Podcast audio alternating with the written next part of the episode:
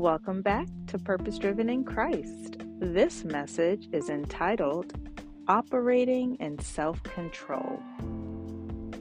Now, self control is a fruit of the Spirit, it's something that God wants all of us to operate in because there's benefit to living a life of self control by the Holy Spirit.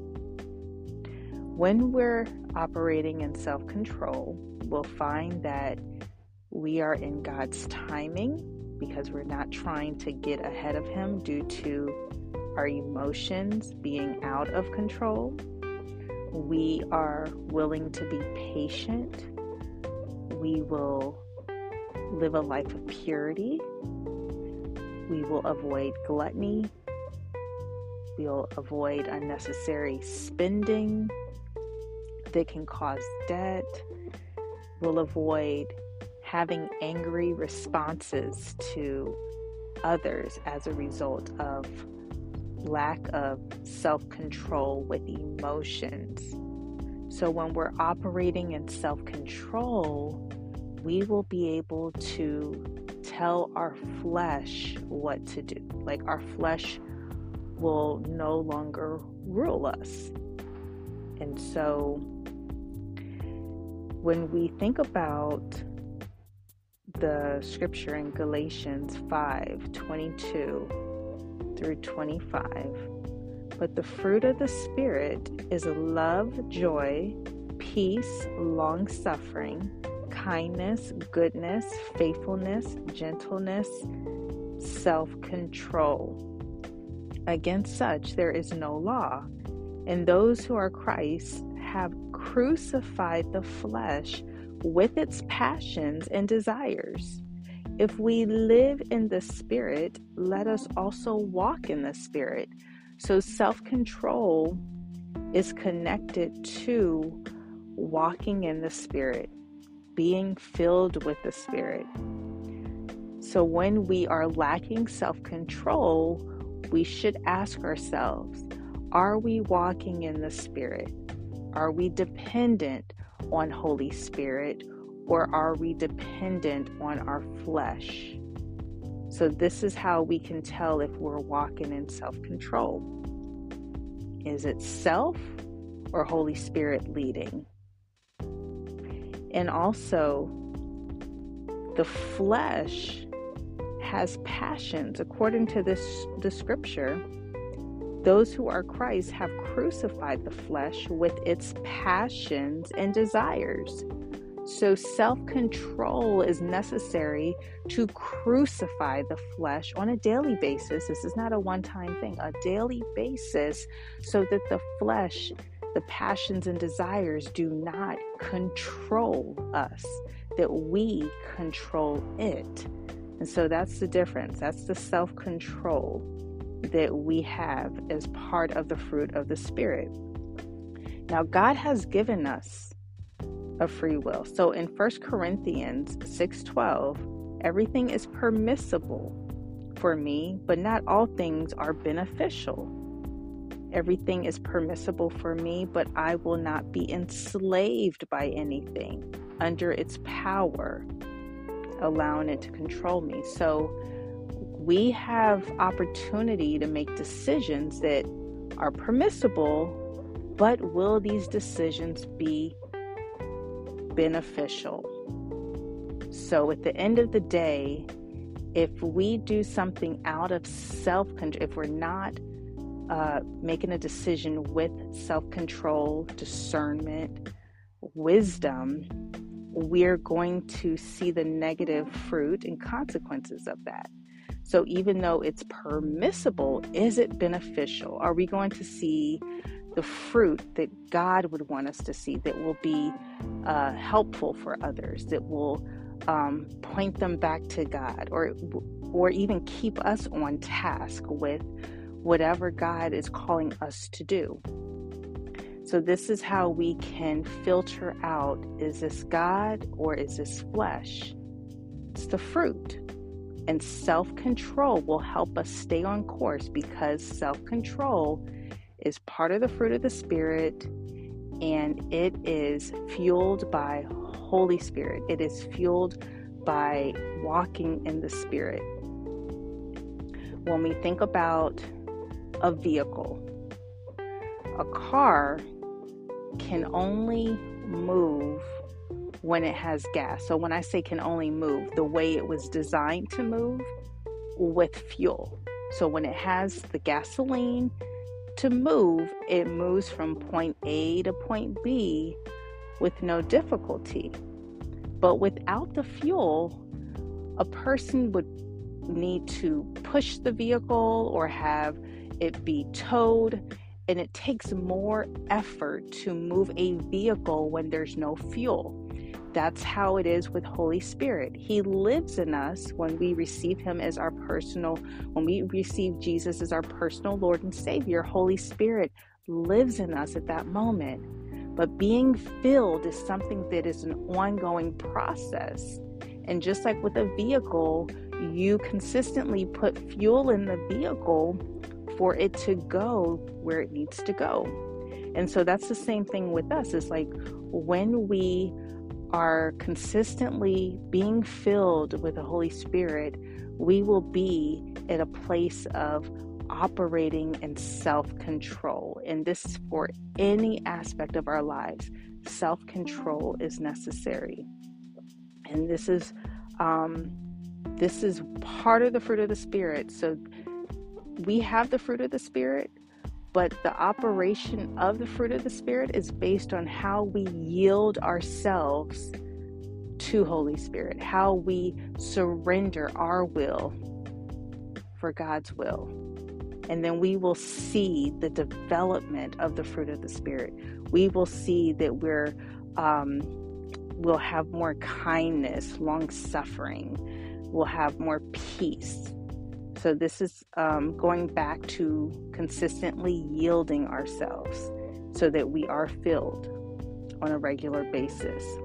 Now, in second, um, see here. So, in Second Peter 1 5 through 7, for this very reason, make every effort to add to your faith goodness, and to goodness, knowledge, and to knowledge, self control into self control, perseverance, into perseverance, godliness, into godliness, mutual affection, into mutual affection, love.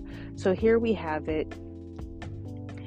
It addresses goodness, knowledge, and self control, and how each one we're adding upon the next. And so when we have self control, then we can have perseverance because now it helps us to stay on track.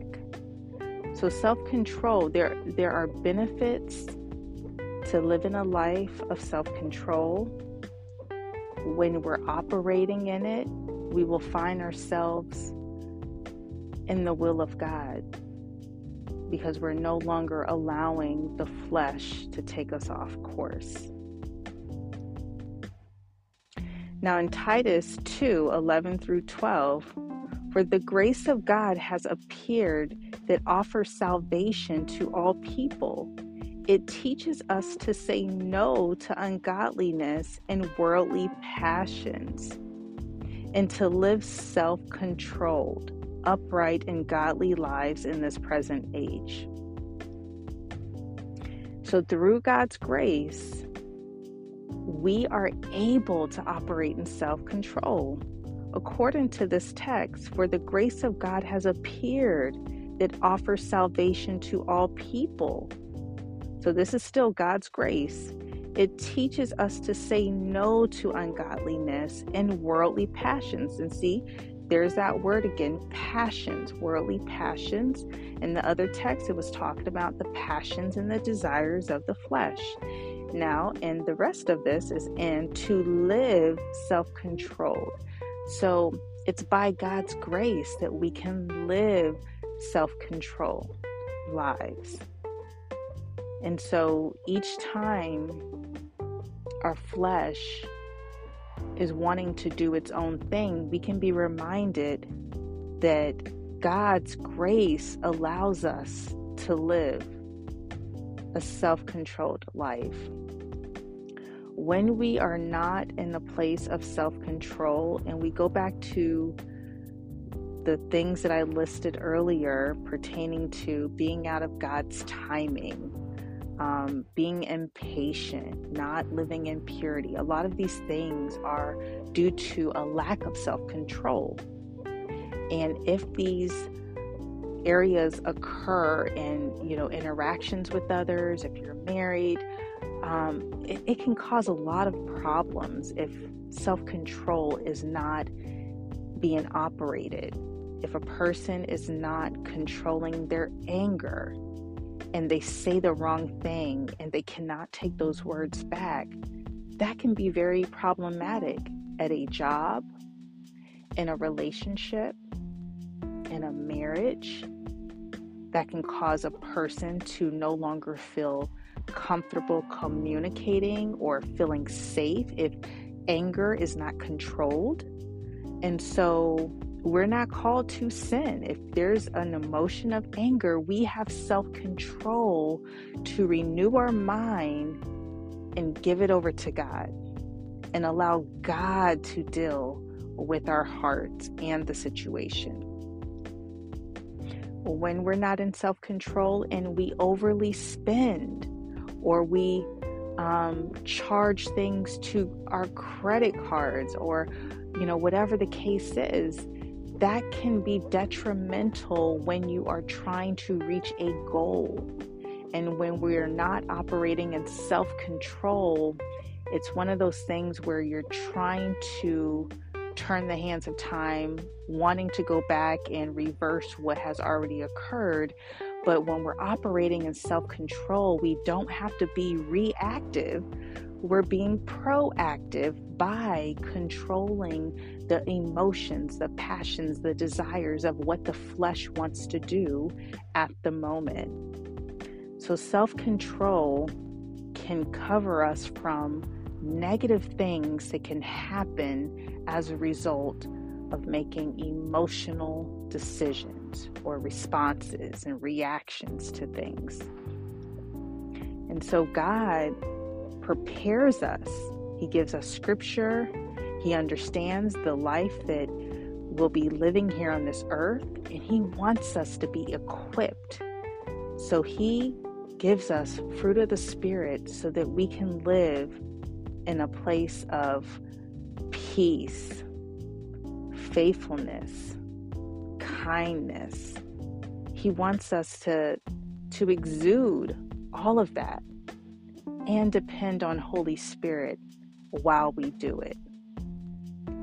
So, I want to encourage you that self control is something that all followers of Christ should operate in.